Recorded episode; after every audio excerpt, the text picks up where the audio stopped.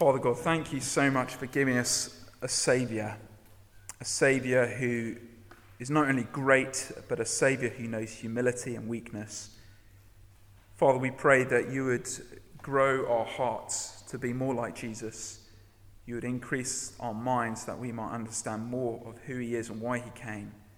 And I pray, Father, that would affect our hands, that it will affect the way we live and, and the way we engage with one another and the world around us.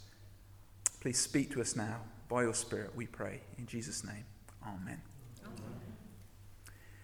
Now, if you're ever in Florida on holiday and you're looking for a church, somewhere to go on a Sunday, let, let me advise you to go to Daytona Beach Drive-In Church. Now, as the name suggests, um, they, they meet out of what used to be one of the drive-in cinemas. You know, the ones where you sort of you drive through the gates, and on the way in you get a service sheet and uh, you get your individual um, communion set sort of sealed and then uh, you park up, you crank up the air, air conditioning, tune into 88.5 FM, where you can then listen to the songs, listen to the prayers, the readings, and the preaching. And then you can go home without having to engage with a single person. Doesn't that sound wonderful?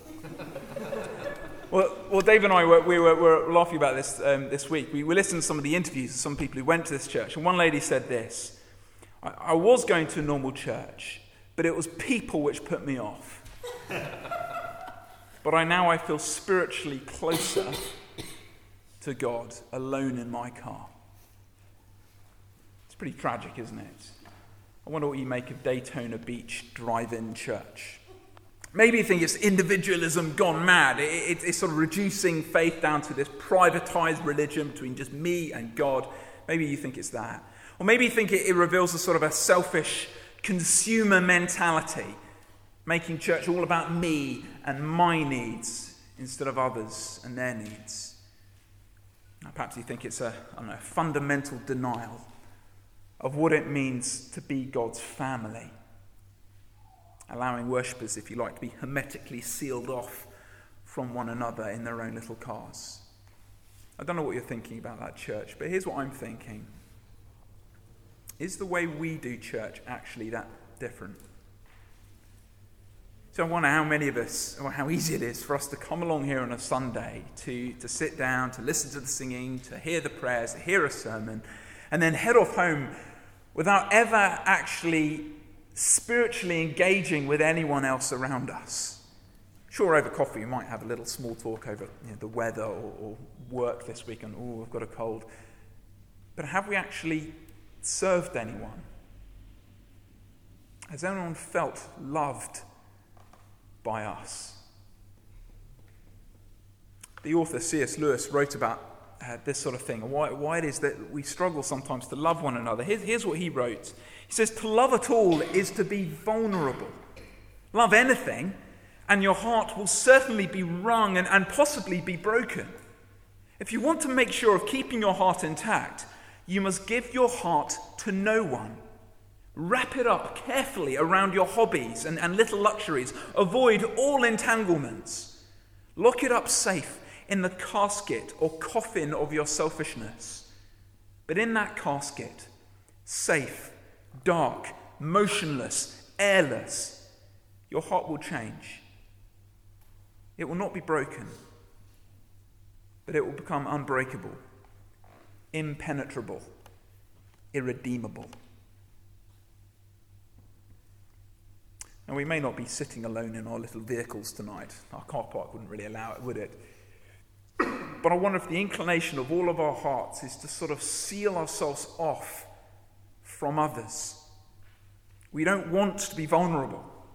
We don't want to look foolish. We don't want to look weak. So, our problem really is not that we don't know that we should be loving one another. We, we all know love one another is the most repeated command in the New Testament. We all know that. Our problem is that deep down, we just don't want to. We could spend the next 20 minutes of me just lecturing you love one another, love one another, love one another, but it, it would be useless. What we need, we really need, is for our hearts to be changed. And that's why we're in uh, John chapter 13. And there are two things in this passage we need to grasp if our hearts are going to love others. And the first one's there in your handouts. We must be washed by Jesus. We must be washed by Jesus. Now, if you've ever been to the circus, you'll know that um, before the big climactic act, there's always a little bit of a drum roll, isn't there? Just snare drum, and then, and then the big event happens. And, and verse 1's a little bit like that. Look down with me if you like. Verse 1. It was just before the Passover feast. Jesus knew that the time had come for him to leave this world and go to the Father. Having loved his own who were in the world, he now showed them the full extent of his love. It's a massive drum roll, isn't it? For what turns out to be a rather dreary, anticlimactic foot washing scene. Doesn't that strike you as a little bit weird? I think John's communicating that, that what Jesus is doing in this passage is so much more than what it first appears.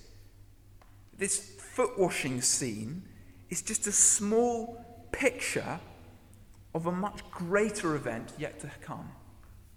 An event which will somehow connect to the Passover feast.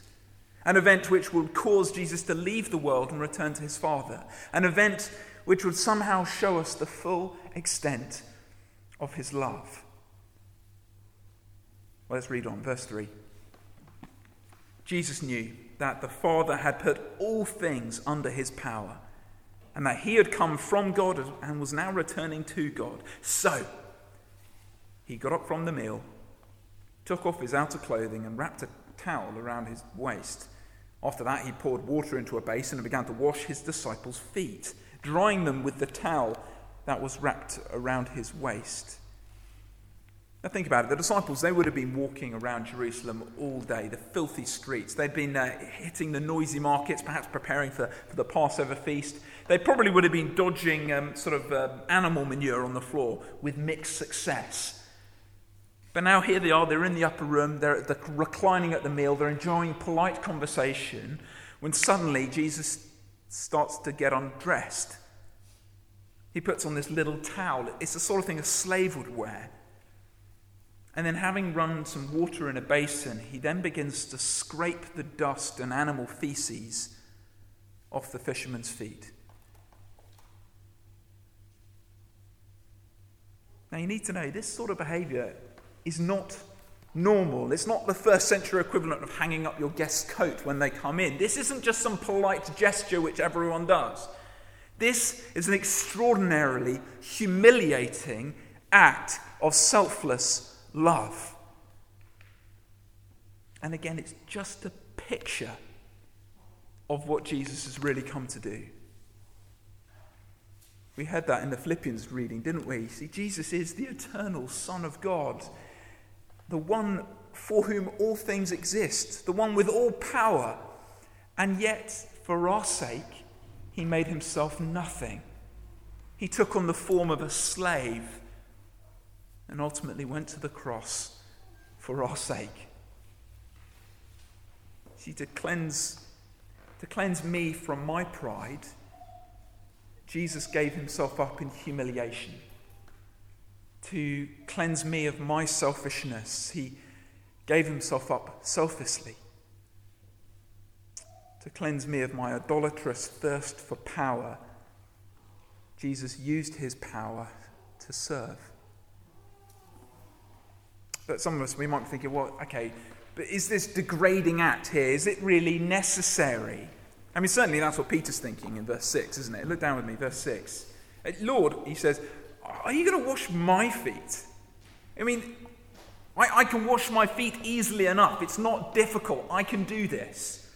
I expect perhaps we would have responded the same way. Um, there's something sort of deep within us instinctively, isn't there? Which deep down we say, We don't want to accept help. Thank you very much.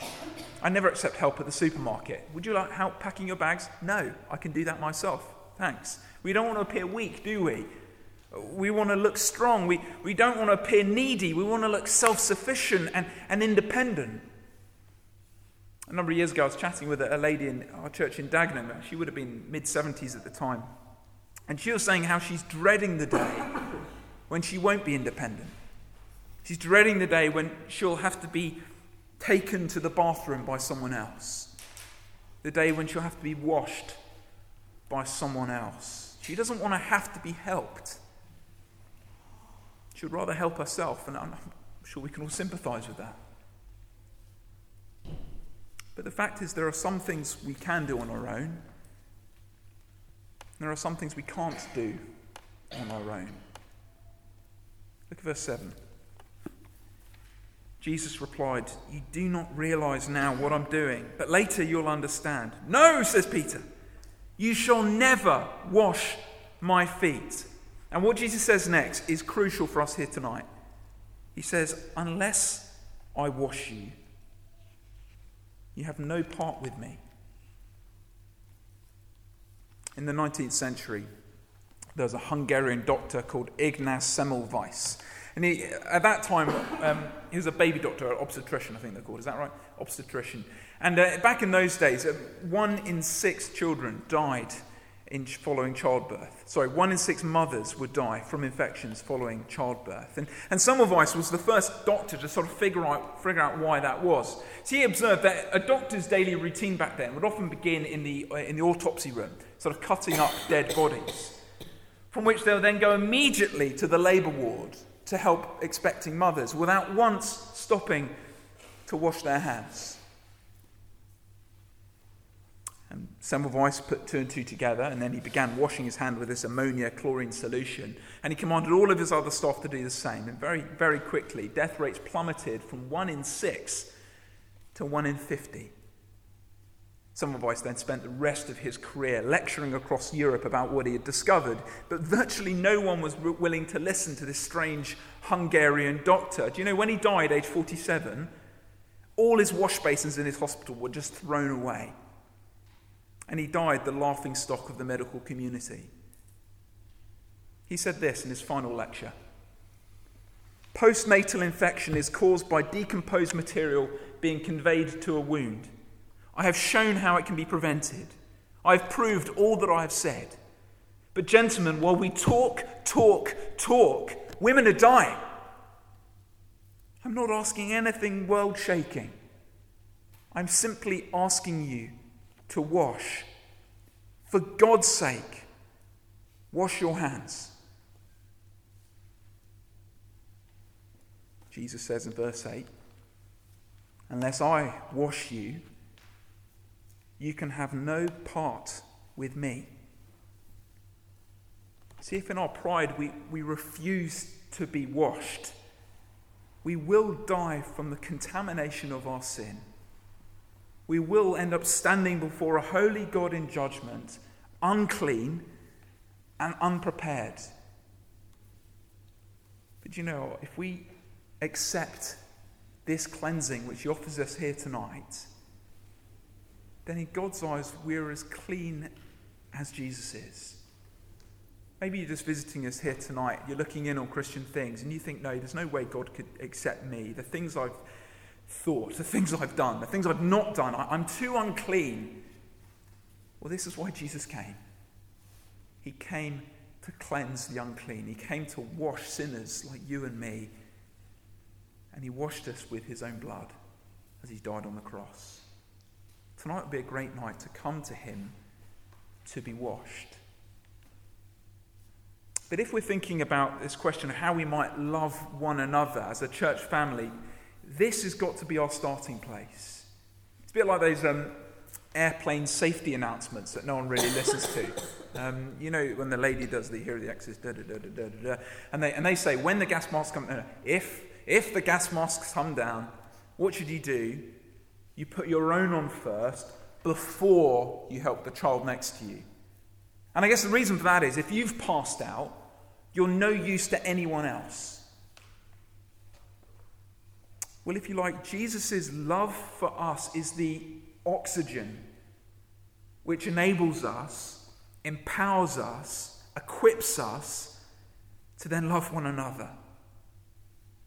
He's, it's His love which keeps us from just joyless, cold duty, begrudgingly going through the motions. It's Christ's love which sustains and empowers our love for one another.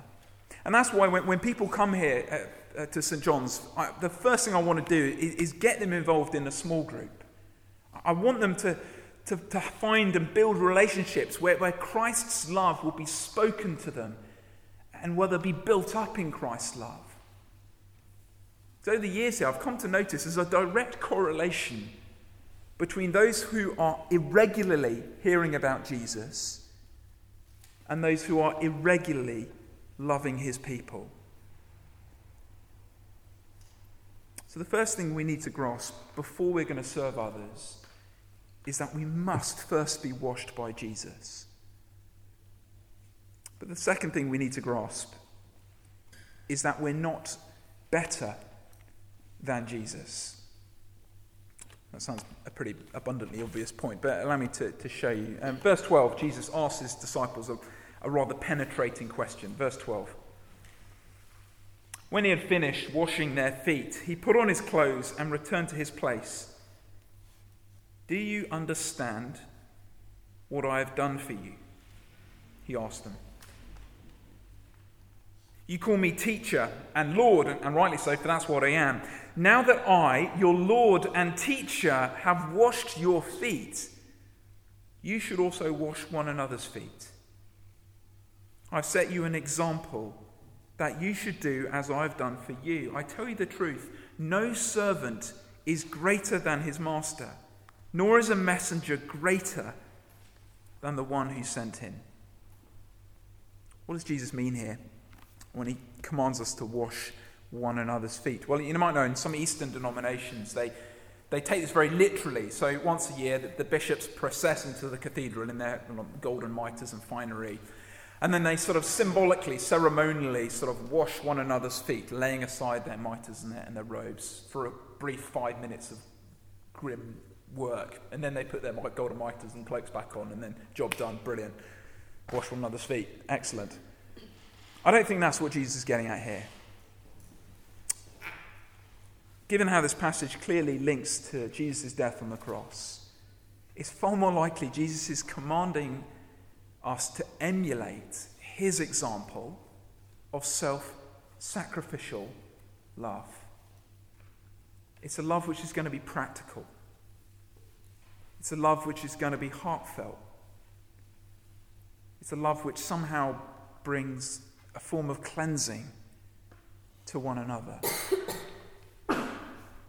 At the end of the 19th century, the, the Salvation Army had just begun and it's beginning to make its mark internationally. If you don't know about the Salvation Army, it's very different now to what it was back then. Back then, it was this amazing inner city gospel movement. They loved the poor, they shared the news of Jesus Christ with them. It was brilliant.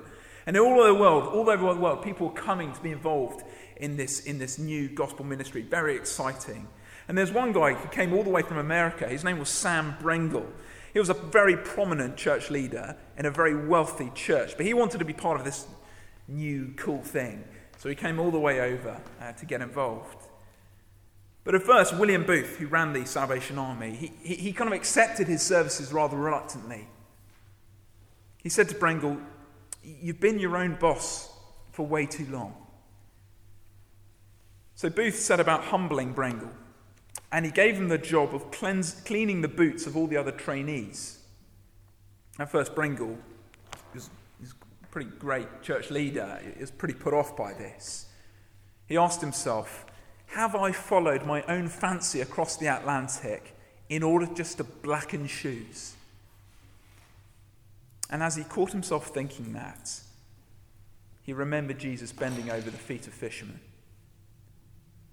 And then he said out loud, Lord, you wash their feet, I will black their boots.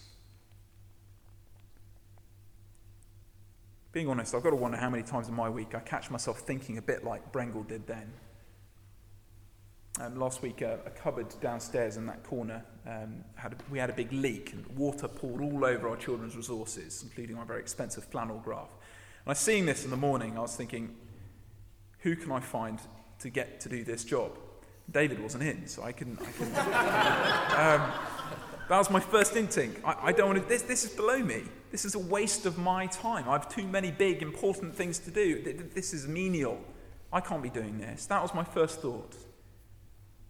And I've noticed actually this is often my default setting as someone whose job it is to teach the Bible. I, I tend to reduce love down to simply speaking edifying words to others. But I expect that all of us, in our own ways, we, we're all tempted to reduce love down to whatever, it is we find easiest. Some of us are naturally industrious. Uh, we're always busy, busy, busy, doing lots of things for the church. But do we ever stop to take an interest in people? To smile at them, eye contact, take an interest. How are you? Others of us, we, we are, we're naturally good at that. We're naturally affectionate, naturally relational. But in those relationships, do we talk about Jesus? Do, do we encourage people with words of truth? I wonder if this, this diagram on your handouts might be helpful. It might not be, but see on that triangle. See, love is not just words, it, it's action. And love is not just action, it must be combined with affection. And love is not just affection, it, it's speaking words of truth. See, looking at that triangle, I guess each of us have a comfort zone, don't we? You probably know where your comfort zone is. But the question is, as we look to Jesus, are we willing to step outside our comfort zone? If we're not willing to do that, then perhaps deep down we think we're better than Jesus. We're greater than our Lord and Master. It kind of goes without saying, doesn't it? But being a servant is, is, really hard work. I don't know, perhaps you've, perhaps you've experienced the, the discouragement when your area of ministry just isn't noticed. Perhaps um, people are ungrateful, perhaps needlessly critical of your very best efforts. Maybe you keep on serving people who, frankly, you find very difficult to like. Well, if that's you, you're in good company with the Lord Jesus Christ. it's striking here, that, isn't it, that he washes even Judas's feet. See, anyone can love people they find lovely.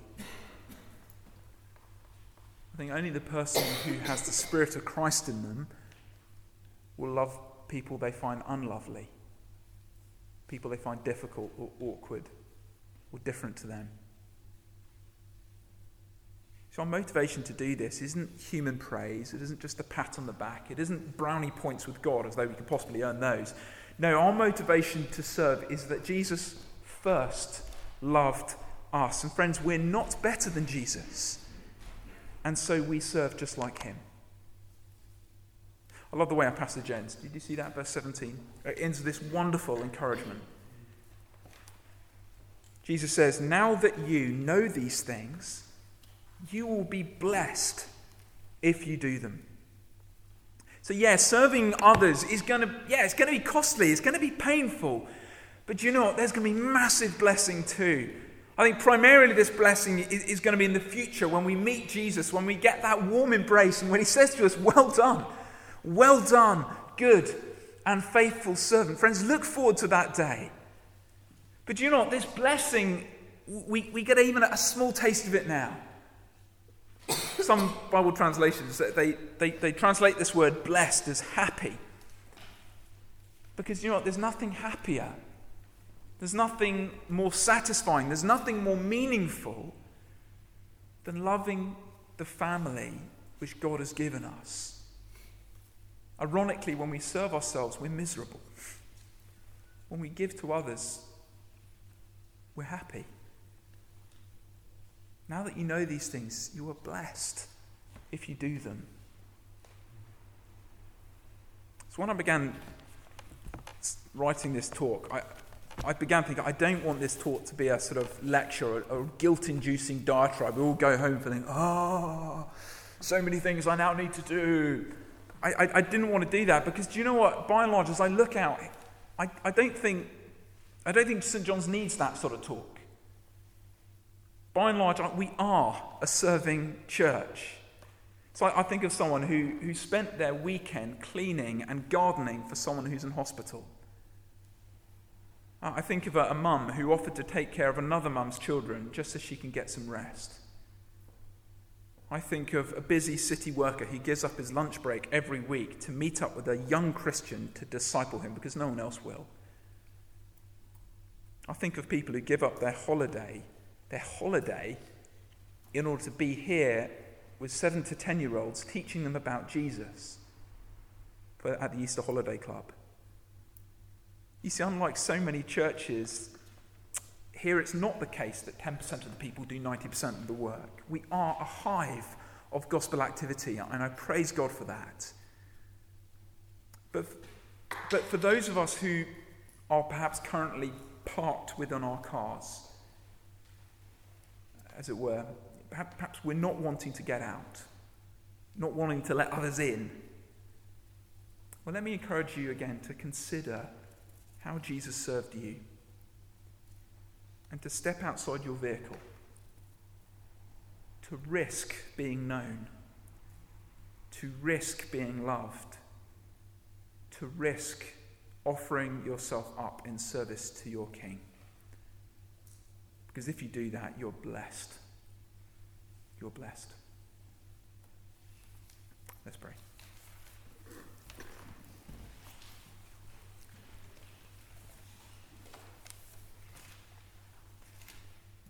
Almighty God, we thank you that in the Lord Jesus Christ we have a perfect Saviour, a Saviour who could wash us when we could not wash ourselves. And we praise you that in him we also have a perfect model of discipleship and love. Father, we each struggle to love in different ways. We're all selfish in different ways. But I pray, Father, that looking to him, we'll become more affectionate, more willing to act, more willing to speak and encourage. Father, please form us in the likeness of your Son in whose precious name we pray. Amen.